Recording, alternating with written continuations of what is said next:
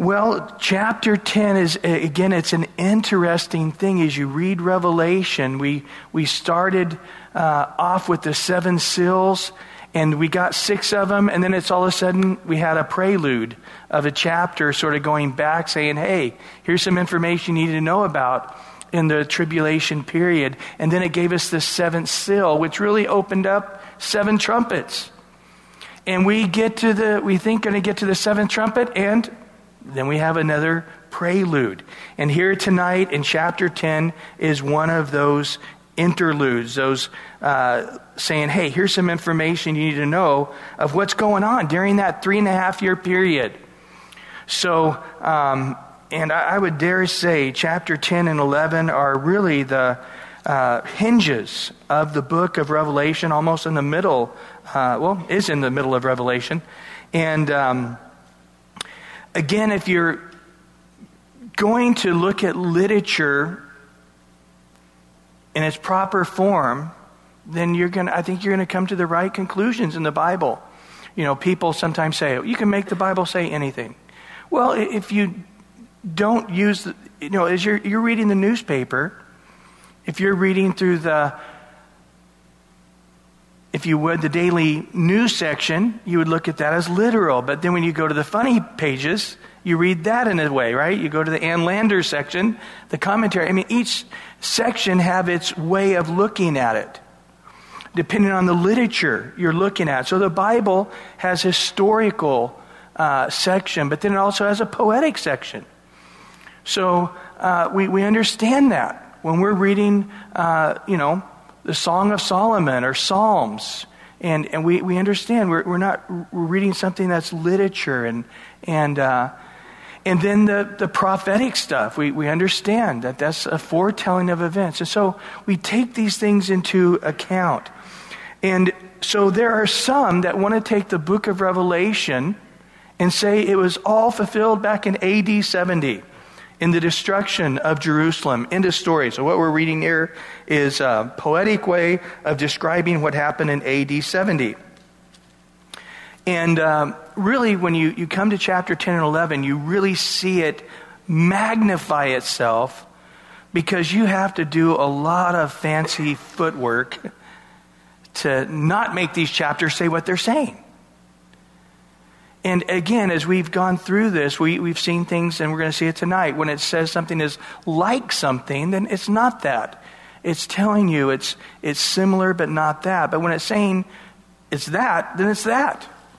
And this is no problem. So if we just take it literally, um, and then again take the, the type of literature that's being spoke of in its context, um, it makes perfect sense. And so in chapter 10 here, it says, I saw still another mighty angel. Now, we talked about the word angel also meaning messenger.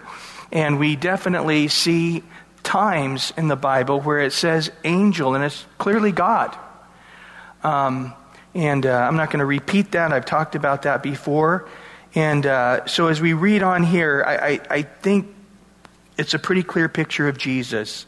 And some say, well, no, it's not Jesus, it's a mighty angel. It could be either way, but as you go on, you'll see some descriptions that we don't see of anywhere else in the Bible of an angel, but we do see that description of Jesus. And so it says, uh, another mighty angel coming down from heaven, clothed with a cloud. Uh, we see that before with God, just Shekinah glory, like a cloud coming down.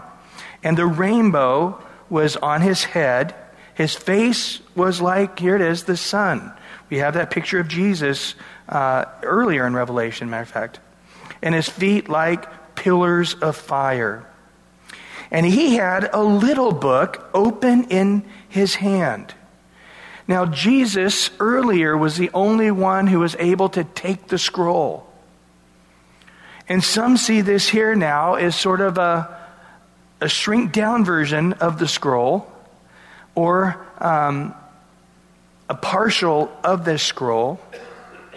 And he opened in his hand, and he set in his right foot, notice on the sea, and his left foot on the land.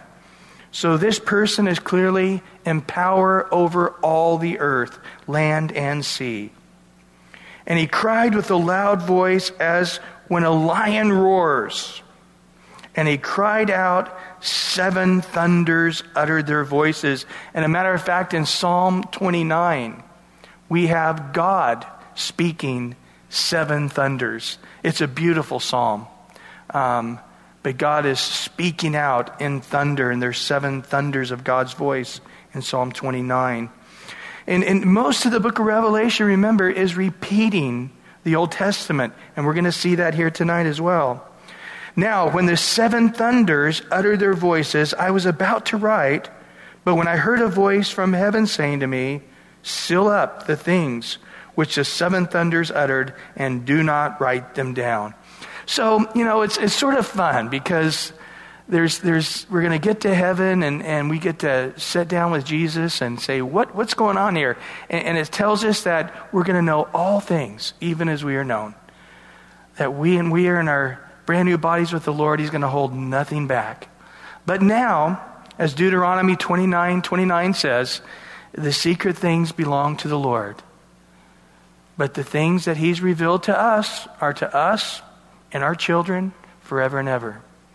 But there are some things that the Lord's holding back, and and uh, I, I think it's just sort of in me, it's like anticipation. It's like, what? You know, my curiosity just goes way up. But but this is a this is an important point.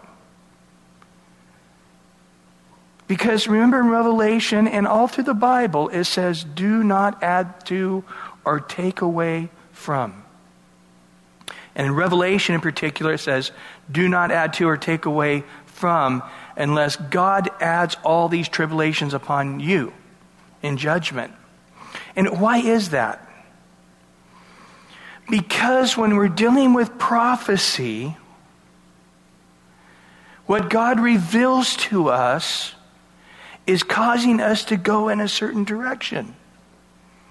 So he lets us know the future and it causes us to think, feel, act, make choices right here because of what we know is going to happen up there.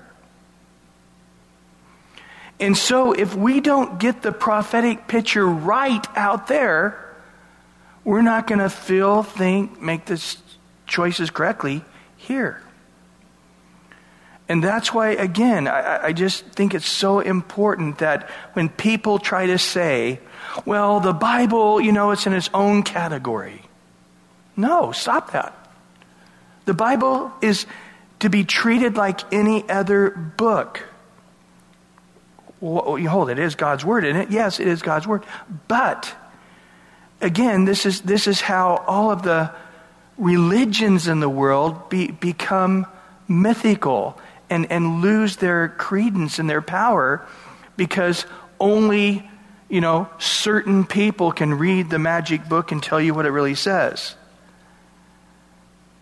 The Mormons, you know, Joseph Smith said he found the, the, the Book of Mormon and it was in hieroglyphics and, and he found a pair of glasses that were the Urim and the Thummim and, and as he put them on, he could then translate it, you know.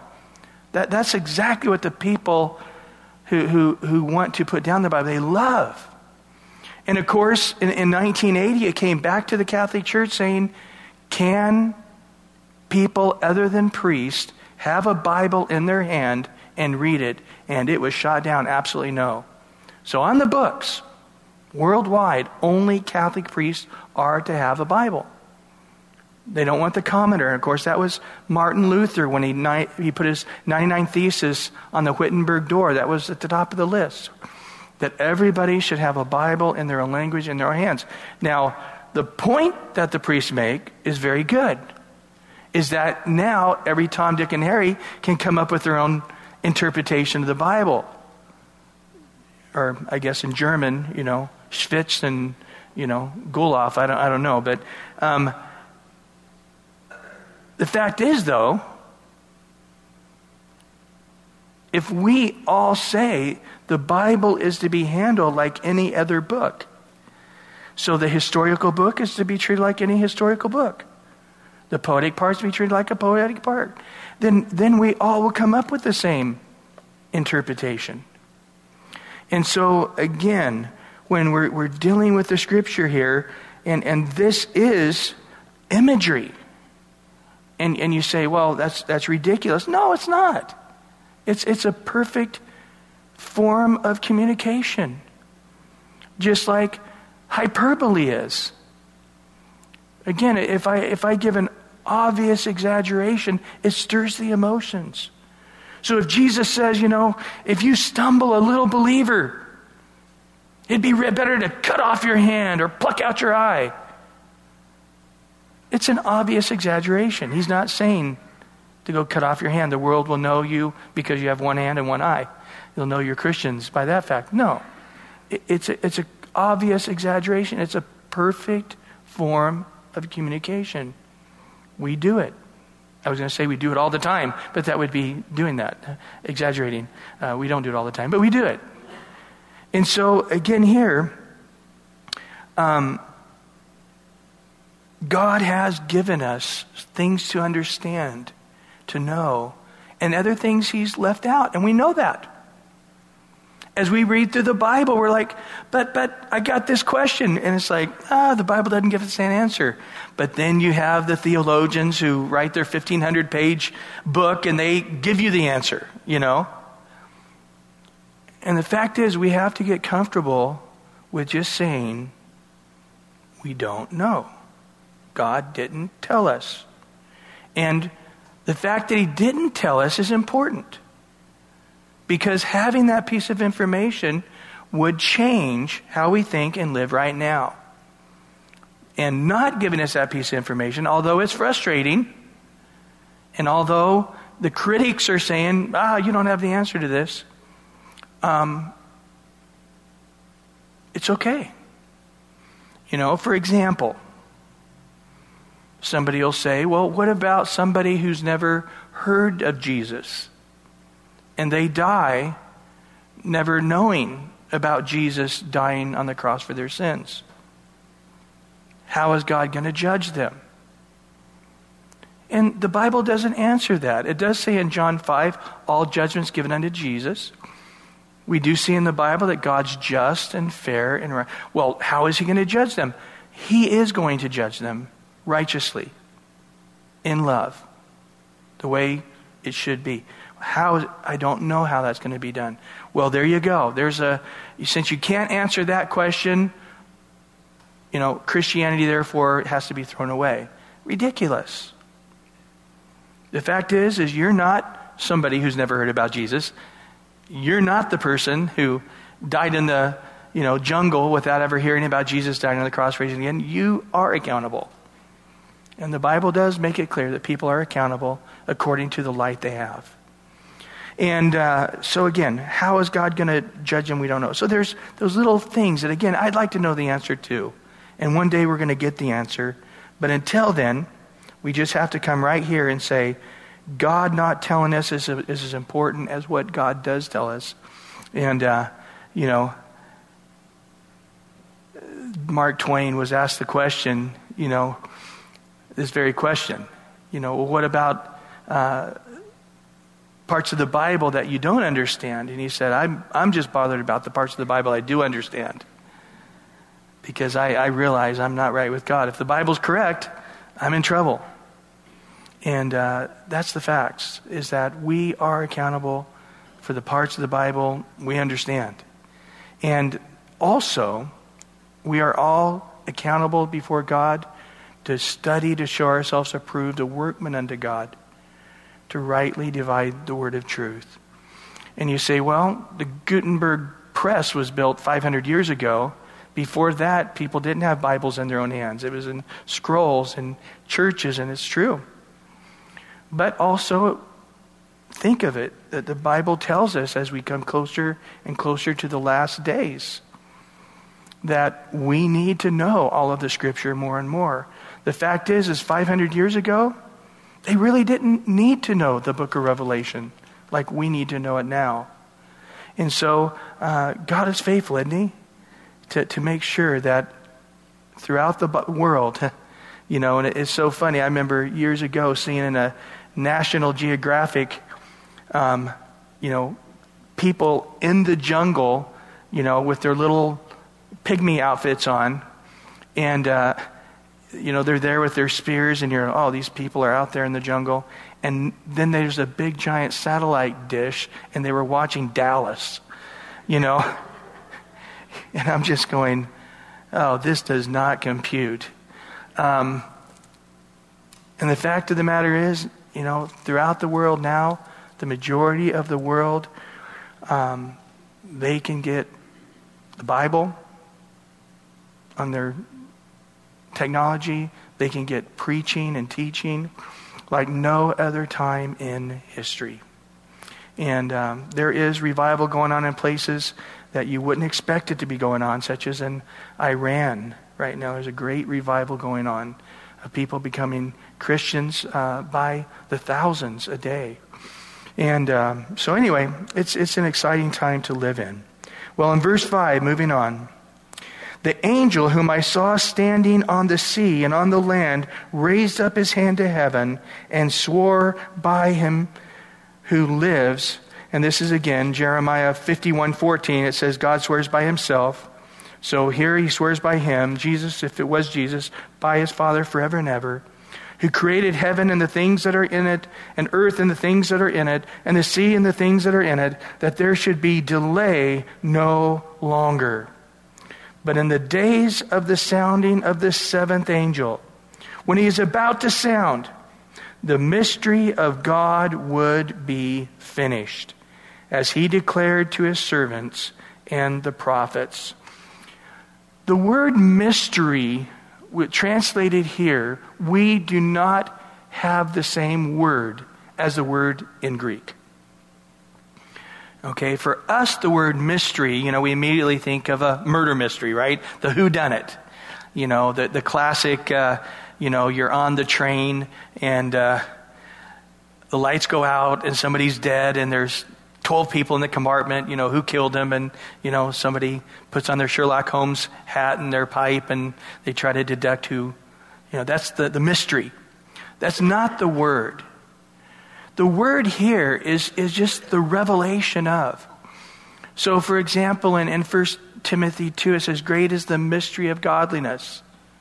And then it goes on to describe a number of things. But God came in human flesh. So it wasn't something like we figured out. Aha, there's a bunch of people. Ah, this one, he's God. You know, uh, did, how did you figure that out? You know, uh, it, it's not that way. It's the revelation. And so from the beginning of time, God has revealed himself to man. And if you really want to understand how much light we have today, go back and read the book of Genesis. And then read the life up to the life of Abraham. And add up how many things man knew up through Abraham. When Abraham left the Ur Chaldees and came to Israel, I mean, he, what was revealed about God was so, so little. It's just astounding how he had faith in God with such a little bit of knowledge of God. But little by little, God has revealed himself and, um, and then it tells us in Hebrews 1 and now in these last days, it's no longer uh, through some indirect way, it's from his Son, Jesus Christ. And so now, the revelation of who God is. So when, you know, the whole idea, we're raptured out of here, or we die and we go to heaven, and it's not like, you know, the Peter, you know, we're going to recognize him. Hey, Peter, yeah, okay. Uh, let me walk you through the pearly gates and let me introduce you, you know. Uh, yeah, you know, there's the restaurant, there's the toilet, and there's the shower, and, you know, I, I don't think that's what's going to happen. And, oh, by the way, you know, we got you on the, the, the schedule to meet Jesus. You know, and it's, we see Jesus, and it's like, hey, I'm Brian, nice to meet you. Um, we, we've known him. That's the wonderful thing the Bible makes it clear that we are going to be accountable to know Him. And God, through His Word, has given us the ability to know Him, to know His heart, to know His mind, to know what He hates and to the degree He hates it, to know what He loves and the degree He loves it, to know His preferences, His desires. We can know Him. And we need to know Him. And, and it's really simple, guys. As you go through the Bible, the more you know Him, the more you'll love Him, the more you'll obey Him. You know, in, in, in the distance between how little you know God and obeying God can become religion. So if I know little about God and I'm required to obey all of this, it's going to be this religious reason I'm doing it. And, and you know, I, I don't, I mean, you can add up how many times I've mentioned the Catholic Church in 27 years. It's not that much, but uh, here's another perfect example. The Catholic Church doesn't teach the Bible to the people. They don't know much about God. And yet they require this obedience. And the people are, are in darkness just trying to do it out of this deep fear of God and this deep loyalty and, and this deep tradition. And, you know, you know, my mom in her dying words said, be a Catholic till you die, you know. And uh, so it's like, ah, you know, there's all kinds of bad reasons why they're trying to do good things. And it's, it's that simple. If you're, if you're married or if you have a best friend, you, you know how that is. The more you know them, the good and the bad, all the different things, the deeper you know them until you're, there's nothing hidden. There's an ability, that closeness, that intimacy. Out of that intimacy, you have a desire to please them. And that's exactly what God has done here. That we would know Him and of knowing Him, we would love Him, appreciate Him, be thankful, and, and we're wanting to please Him. So when He's saying, obey me, it's not some religious reason, it's because of this deep, intimate relationship. And so here He's saying, now, as they're coming into the tribulation period, that the revelation of Jesus Christ, uh, it's finished. All that God was going to reveal to man on earth is done. And there in verse 8, then the voice which I heard from heaven spoke to me again and said, Go take the little book which is open in the hand of the angel who stands the sea and on the earth. So I went to the angel and said to him, Give me the little book. And he said to me, Take and eat. And it will make your stomach bitter, but it will be sweet as honey in your mouth. Then I took the little book out of the angel's hand and ate it and it was sweet as honey in my mouth. But when I had eaten it, my stomach became bitter. And then he said to me, You must prophesy again about many peoples, nations, tongues, and kings. So here it is, the, if you would, it's the Word of God. What, whatever that little book was, it was prophecy of the Word of God. And I, I love this picture here because how true that is of much of the Bible. It's bitter to our human flesh.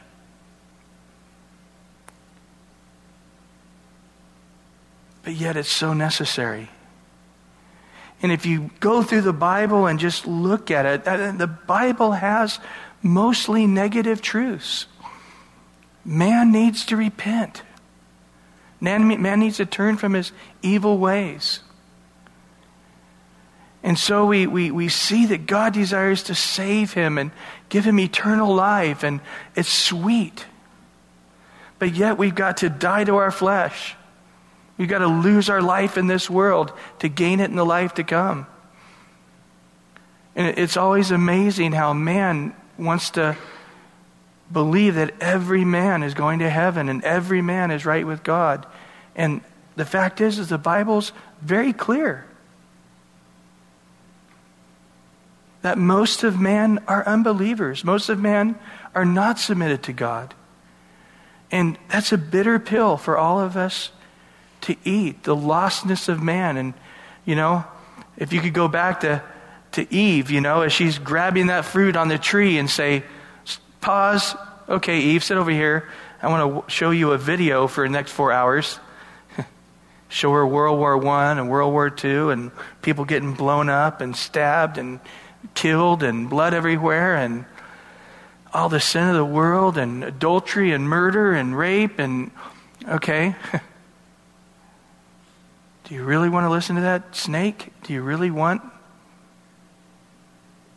I, I, and it's just to realize that when man sinned god said the day you eat of that you will die they didn't fall dead under that tree but they brought death into the world and along with that he says there's going to be pain and sorrow and suffering, and there is.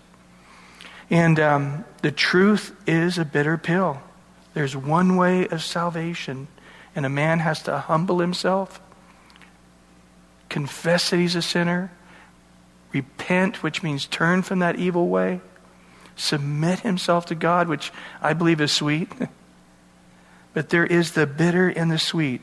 And uh, and so here he, he, he takes the Word of God. It's so sweet. I, I love the Word of God. But much of the things that I need to say to the peoples, nations, tongues, and kings, oh, my stomach gets sour when I realize what I need to say to them. And what I need to say to them isn't, you know, some sweet little thing. If you have a neighbor that doesn't know Christ, or maybe you're getting ready to a family reunion to a bunch of non Christians, what happens in your stomach when you know you need to witness to them? It's like, oh, I can't eat anything. My stomach's churning. I don't feel so good.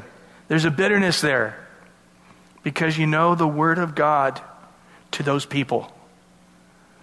And ultimately, it's, it's a sweet word. of eternal life, but the, the, the the first word is they need to turn from their wicked ways that they can be saved. Well, in verse chapter 11 here, then I was given a reed like the measuring rod. So remember, they didn't have tape measures like we do. They had uh, pieces of bamboo or something along that type of thing that would be used. Or sometimes they used their finger or from their finger to their wrist or their finger to their elbow. There were different ways they measured. And uh, typically, um, the measuring rod here, and the angel stood saying, Rise and measure the temple of God, the altar, and those who worship there. Now, again, this is where you come in. It doesn't say like a temple, it says the temple. Now, some people, again, wanting to make this something that's written to the church, and I believe, as we saw Metatauta, uh, the, again, the church mentioned 18 times, one more time in chapter 22, uh, up to chapter 3, and then metatauta. In chapter 4, the word church isn't mentioned again. I believe the church is in heaven with the Lord. And who is he writing to here? It's those, mainly the house of, of Abraham, Isaac, and Jacob, God being faithful to Israel to the end.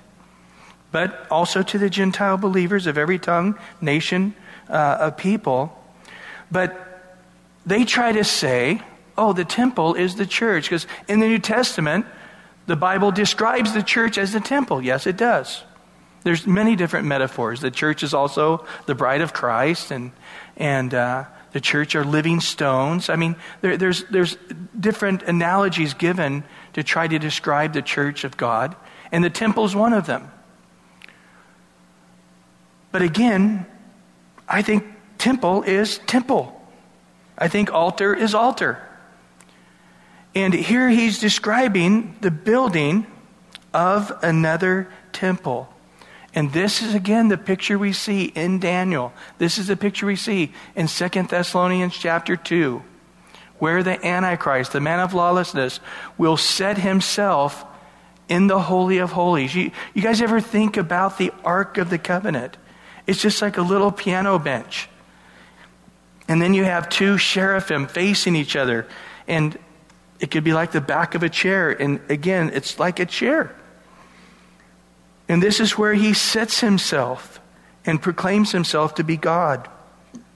And so there is a temple. And so again, chapter 10 and 11, as it's going on into, you know, the first year, third year, seventh year, hold it, let's come back. There's seven year tribulation period. I need to tell you, chapter 10 and 11, we're going to go back. During this time that I've been talking about uh, the various things that God's going to pour upon the earth and judgment, uh, of the sea and of the land and what's going on with the Antichrist and so forth, I, I need to back up and tell you that there is a temple being built during this time. And there's an altar and a place of worship. Now, um, when we take groups to Israel, it's been a while, we need to do it again. There is in the Jewish quarter, the, the old city of Jerusalem is broken up in different, you know, the Muslim quarter, the Christian quarter, and, and the Jewish quarter. And in that Jewish quarter, there's what's called the Temple Institute. And there's this group of guys that are called the, the faithful of the temple priest. And these guys, for years, have been constructing all the various things that priests would use all the different shovels and garments. And uh, a few years back, they were trying to get millions of dollars of gold to build the menorah. And uh, I remember uh, going back and talking to them a few, hey, how's that going? Done. I was like, whoa. And uh, they got these things stashed in secret places and so forth. But they say, they claim they've got a group of priests again in a secret place that they're teaching them how to go through all the sacrifices, and they prove that they're sons of Levi and so forth.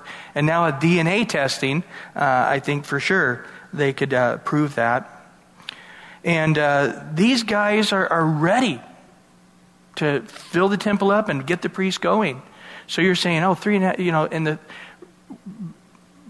by the three and a half year mark, they're done and ready to dedicate this thing.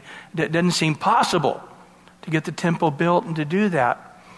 Um, well, remember, the temple is a very small building itself. As a matter of fact, it's, it's much smaller than our sanctuary here. Um, it's rather tall, but it's only for the priest to go inside. It's not like people go inside there. It's just the priests go in to light the candles, eat a little bread off the table of showbread, and leave. It's not like even a bunch of priests go in there. And then the Holy of Holies, uh, again, is just a tiny little spot where the high priest once a year would go in. And they claim to know where the ark is and so forth uh, as well. Um, for years, they claimed to have all these tunnels that go under and all of this. And, and uh, I, I, believed them, but now they actually have opened those tunnels. You can actually take tours. They call them the rabbi tunnels. And of course, there's more digging that they go underneath the Temple Mount area. So if you see the Wailing Wall, that's an outer wall of the temple. And they go drill underneath, and the Muslims up top on the Temple Mount area listen, and then they drill down and they pour cement and try to block them and so forth. But on the Temple Mount area right now is what's called the Dome of the Rock. It's this giant Muslim temple. And it was put there in uh, the, the sixth century. And the Muslims during that time claimed that that's where uh, Muhammad left earth into the heaven. And there's a rock there that, that comes up rather large that they say that's his footprint into the rock as he, he took off and so forth. And it's the third most holy site in the Muslim world. And as we go on and read here in verse 2, it says, As you're measuring the temple, leave out the court, which is the outside of the temple. Do not measure it, for it has been given to the Gentiles. They will tread the holy city underfoot for 42 months, for three and a half years. So, you got to realize that the majority of the Jews in the world they are either atheists or agnostics. They are not in any way, shape, form religious. They go to synagogue because it's tradition. It's like us having Thanksgiving. They don't believe the Bible. They don't even believe in God or anything else. And you talk to them, it's very clear. There's a very, very, very, very, very small religious group of Jews. And these guys are fanatical. And like I mentioned here, this Temple Institute guys, and they get together with others once a year. They get a big rock and they start running towards the temple, and the Muslims get all upset, and they get their Muslim police group together, and they all fight for a little while and kick some dust up, and they put it in the paper, and it's over. But they say, one day, you know, the Messiah is going to help us take this rock up there, and this is going to be the, the, the, the main stone that we build the temple from. But here's what's interesting. For years, Jews and the Muslims believe that they built the Dome of the Rock, and I believe, just to frustrate the Jews, saying, It's our holy site. Wow, you Jews, get away. It never was your holy site. And when the Jews retook over Jerusalem in 67, they said, Hey, you guys can have that. That's your site. You're trying to make peace. Didn't work, of course. But that Dome of the Rock, if you look at it, it doesn't line up with the eastern gate called the Golden Gate. Now, when the Muslims heard that Jesus was one day going to come through the Eastern Gate, they have now rocked it all up and cemented it with bricks, and they put a Muslim uh, graveyard in front of it. So if Jesus did try to come through the Eastern Gate, he would become defiled. Um, but if you look at it, right next door, in, and there's a big giant cement area, there's a dome called the Dome of the Spirits and if you look under it, it's a giant bedrock. And it lines up perfectly with the eastern gate. And if you look in the Talmud, and in the Talmud, the writings of the, of the rabbis, there's in the Mishnah writings that say, after the temple was destroyed, in the first century, they, they tried to write as much as they could about their memory of the temple so it wouldn't be lost. But they said, if you look, the Holy of Holies and all of the doors are opened up, and you can look right out the eastern gate. It's perfectly lined up with that. And this Dome of the Spirits is lined up perfectly with that. Now, the whole ground area up there is sacred to the Muslims and they got their police and their people. And if you try to hold your wife's hand, they'll don't touch women, you know, and and uh, you know they, they they're just real strict, religiously strict. You go down to the Jewish, they're all strict. They got the women separated from the men. They're all they're all religiously strict, and they go up the Muslims. They're all religiously strict. It's sort of bizarre for completely different reasons. And um, but I believe when the Antichrist comes, remember, he is setting up um, his headquarters in Babylon.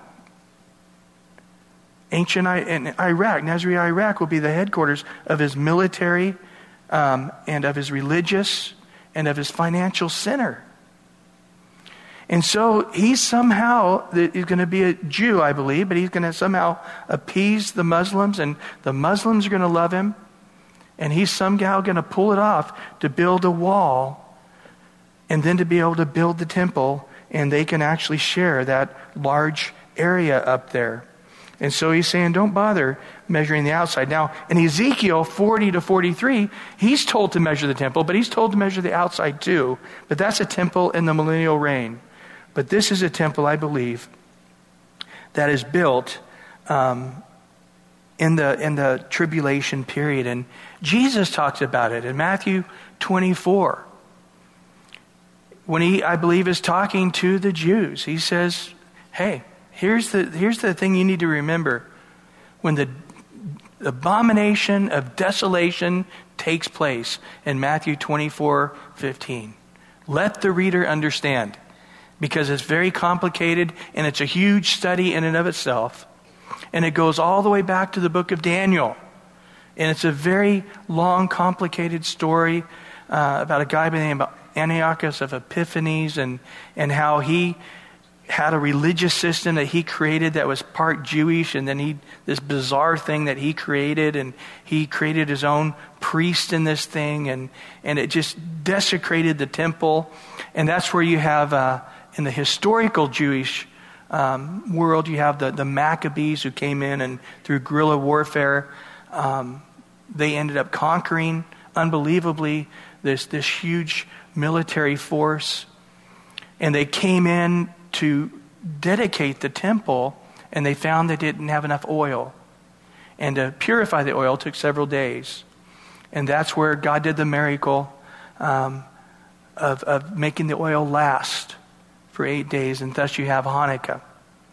And uh, you, you, have the, the story with the, the, the, the candle and the, the, the oil lasting. And it's, a, it's a wonderful story. And again, it's, it's, it's complicated. But um, let the reader understand. And so in the book of Daniel is this story. And in this story, Daniel says, you need to calculate the days. And he says at times, times, half a time. It's called the 70th week of Daniel. And notice here, it's 42 months, three and a half years. Daniel mentions 1,260 days. In verse 3, he mentions that again. I will give power to my two witnesses. So now we're going into another important part of this, this three and a half year period. These two witnesses, they will prophesy 1,260 days clothed in sackcloth. And you say, well, why did he say 42 months in verse 2? And why did he say the same exact amount of time, 1,260 days? They're both three and a half years. Why did he do that? Again, in the book of Daniel, one of the things the Antichrist does is changes times and seasons.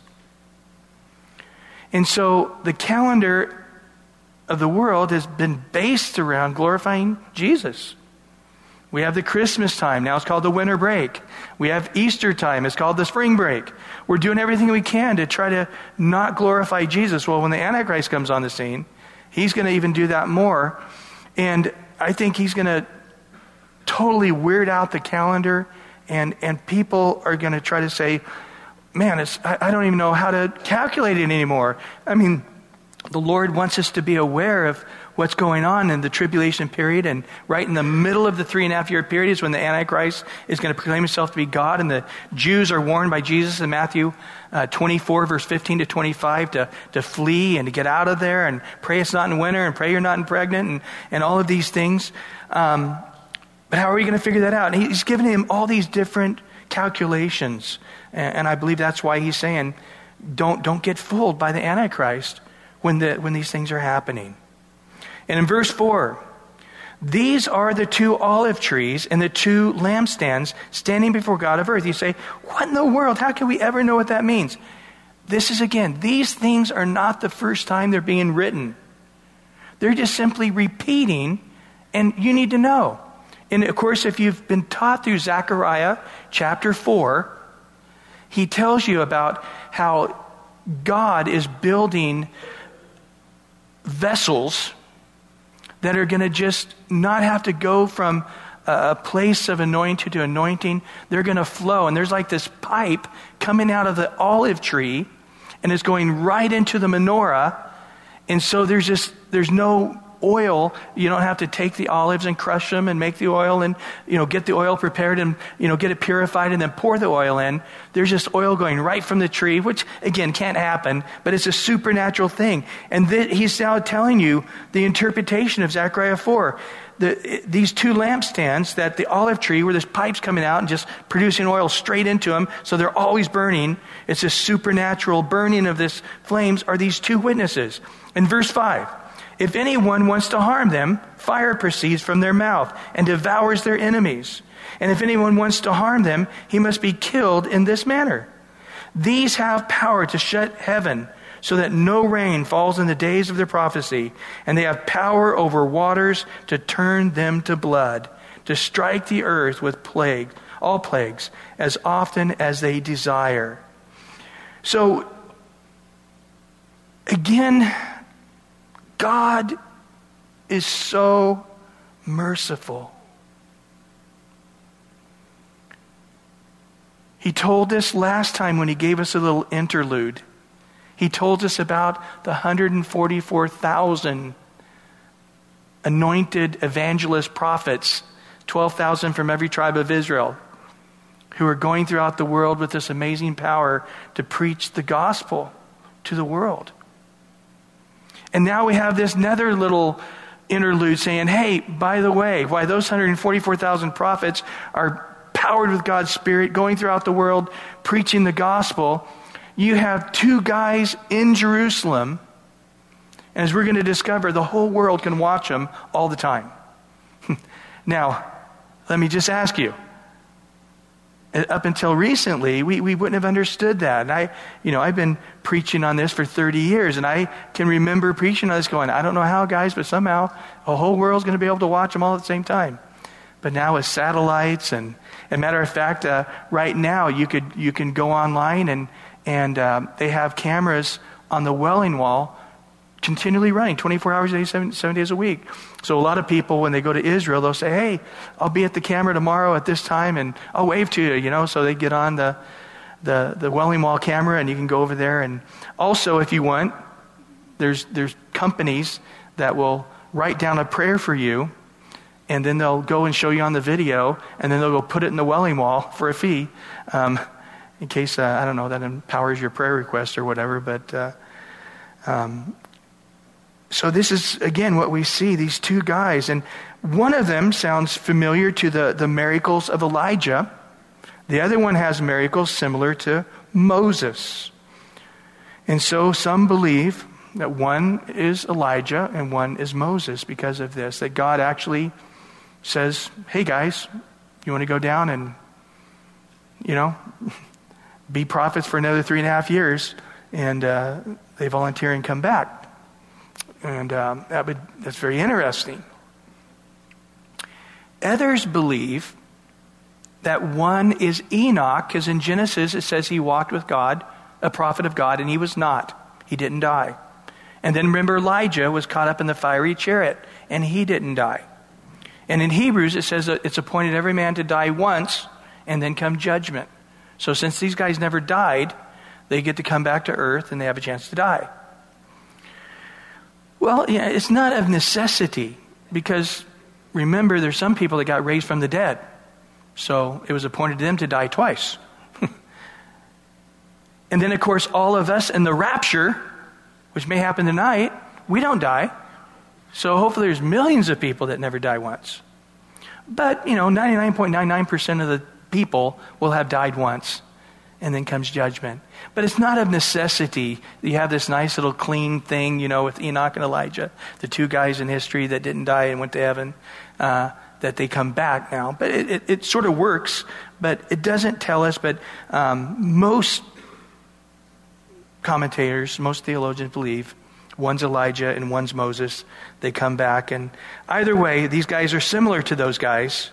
And uh, notice what happens in verse 7. When they finish their testimony, the priest that ascends out of the bottomless pit, the beast, excuse me, that ascends out of the bottomless pit, will make war against them, overcome them, and kill them. So for a very long time, for three and three years, three and a half years, these guys are invincible. Nobody, anybody tries to kill him. Some snipers trying to take him out. Whew, fire comes out of their mouth and just whew, turns them to ash. You know, some military force, some cannon, you know, or some tank comes around the corner, whoosh, you know, devour the tank. They're just invincible. They can't be killed. And then the time comes where God says, okay, you're done. Your, your work is done.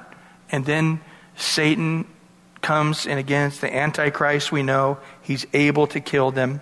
And notice what happens in verse 8. Their dead bodies will lie in the street of the great city, which spiritually is called Sodom and Egypt, where also our Lord was crucified. So, um, Israel at times has been incredibly wicked.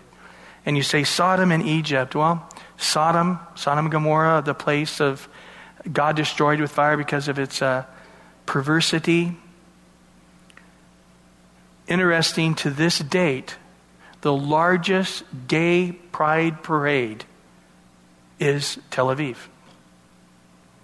The amount of population of people coming to it, the, great, the largest one that's ever happened.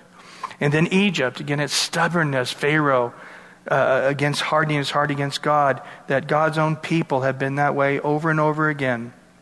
And again, it makes it takes all question away. It's Jerusalem he's talking about. And then those from the peoples, tribes, tongues, and nations will see their dead bodies three and a half days. Remember, uh, Lazarus was four days in the grave. Remember, and Jesus said, Hey, pull the stone away. And they're like, Lord, he stinketh. I love the old King James in those. Lord, he stinketh. And uh, he, they moved the stone away and he raised Lazarus from the dead. So I'm sure after three and a half days in Jerusalem, uh, Lord, they stinketh. Uh, but nevertheless, after three and a half days, they're not allowed their dead bodies to be put into the graves. And those who dwell on the earth rejoice over them, make merry, send gifts to one another. Because these prophets tormented those who dwell on the earth. Now, guys, just really quick, remember that the majority of the world is just hates God, hates Jesus. Remember, we saw at the end of last chapter, after these crazy beasts are out of the earth that have sting like scorpions, the size of horses, and all of this, and for five months they can't die. Remember at the end of chapter 9, soon as the pressure was off with these these crazy locust creatures, it says in verse 20 that all mankind, they did not repent. Verse 21, and they did not repent. And again, of what? Their murders, their sorceries, all their evil wickedness. And, and so they're, they're, they're doing all of this. The whole earth is like Sodom and Gomorrah, Jesus says. The whole earth is like the days of Noah when God destroyed the world with a flood, the hearts of man was evil continuously. And so Moses, when he stood before Pharaoh, well, these guys are going to be standing before the Antichrist and the whole world and saying, if you don't repent, you know, the whole world's water maybe for a time will turn to blood. If you don't repent, I'm going to destroy the crops of most of the world. And so these guys are standing before God, able to bring these plagues on mankind, bring the frogs or whatever it is. And so the whole world is, is just like Pharaoh, just hardens his heart doesn't want to repent, no matter how many frogs there are, no matter how many lice there are, no matter how dark it is, or whatever it is, the plagues they bring upon them. So when these guys die, the whole world's, all right, we're tired of these guys who are turning our water to blood and bringing plagues and frogs and lice and whatever it is. And and now in verse 11, after three and a half days, the breath of life from God entered them. They stood on their feet you know, three and a half days. I just sort of picture like sort of a maggot coming out of one of their ears. You know, it's like, ah, brush that away. You know, uh, I don't know why I picture those kind of things, but after three and a half days laying out there, I mean, come on. Um, it's going to be sort of a weird thing, don't you think? They're going to look a little pasty, I think. Um, but then all of a sudden, God breathes life, and and then it says they stood on their feet and great fear fell on those who saw them. So it's like, whoa, you know, look on the camera, see those two guys are dead. And all of a sudden they're coming up, and believe me, that's going to make front page news. And then they heard the loud voice from heaven saying to them, Come up here. And they ascended to heaven in a cloud, and their enemies saw them. In the same hour, there was an earthquake and the tenth of the city fell in the earthquake. 7,000 people were killed, and the rest were afraid and gave glory to God of heaven. The second woe is past. Behold, the third woe is coming quickly. And that brings us to the end of where we're going to stop tonight. Radical stuff, huh? The temple that's being built, and as we're going to see, the Antichrist, three and a half years, going to proclaim himself to be God.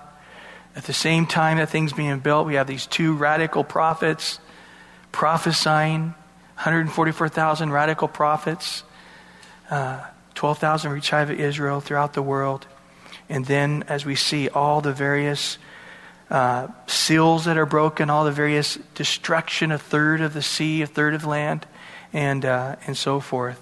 Um, so hopefully you're able to go back and read and get the picture in your mind uh, of what's happening on earth during this time. And it's important in God's economy that we understand these things ahead of time. Let's pray. Lord, we come before you right now. We do ask in Jesus' name. As we go line upon line, precept upon precept, here a little, there a little, that you would show us your heart, your mind. And as we see here, we still discover unique, interesting things about you. Great is the mystery of godliness that God would put on earth these two prophets. Radical. Even in this time when man has already missed the rapture, the majority of the world's hardening their heart against you. You're still looking for the little tiny treasures in the field. You're still beckoning men to repent, even though the majority of the world hates you and hates your prophets, hates your word. They're still just with all fervor. You're still working miracles to call men to yourself to repentance. As we just take a moment here in first or in second Timothy, it says, and as we head towards the last days, that men will little by little not want to hear the word of God. They want to heap up teachers to tickle their ears. And it's important if you're here tonight to realize that if you are not a believer and you turn your heart away from receiving the Lord tonight, that your heart's a little harder. That you're going to be a little more inoculated to coming to Christ. And as we read through Revelation, the one thing we discover is you do not want to be here when all of this chaos is going on.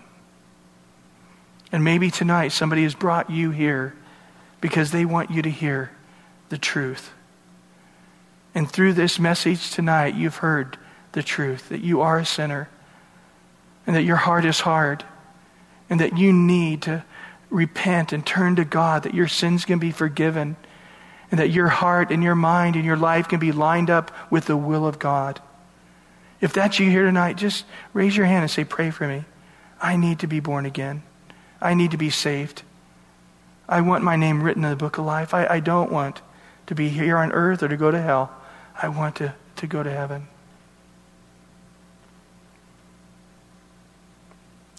Lord, we thank you for this night. We thank you again just for washing us in the water of your word.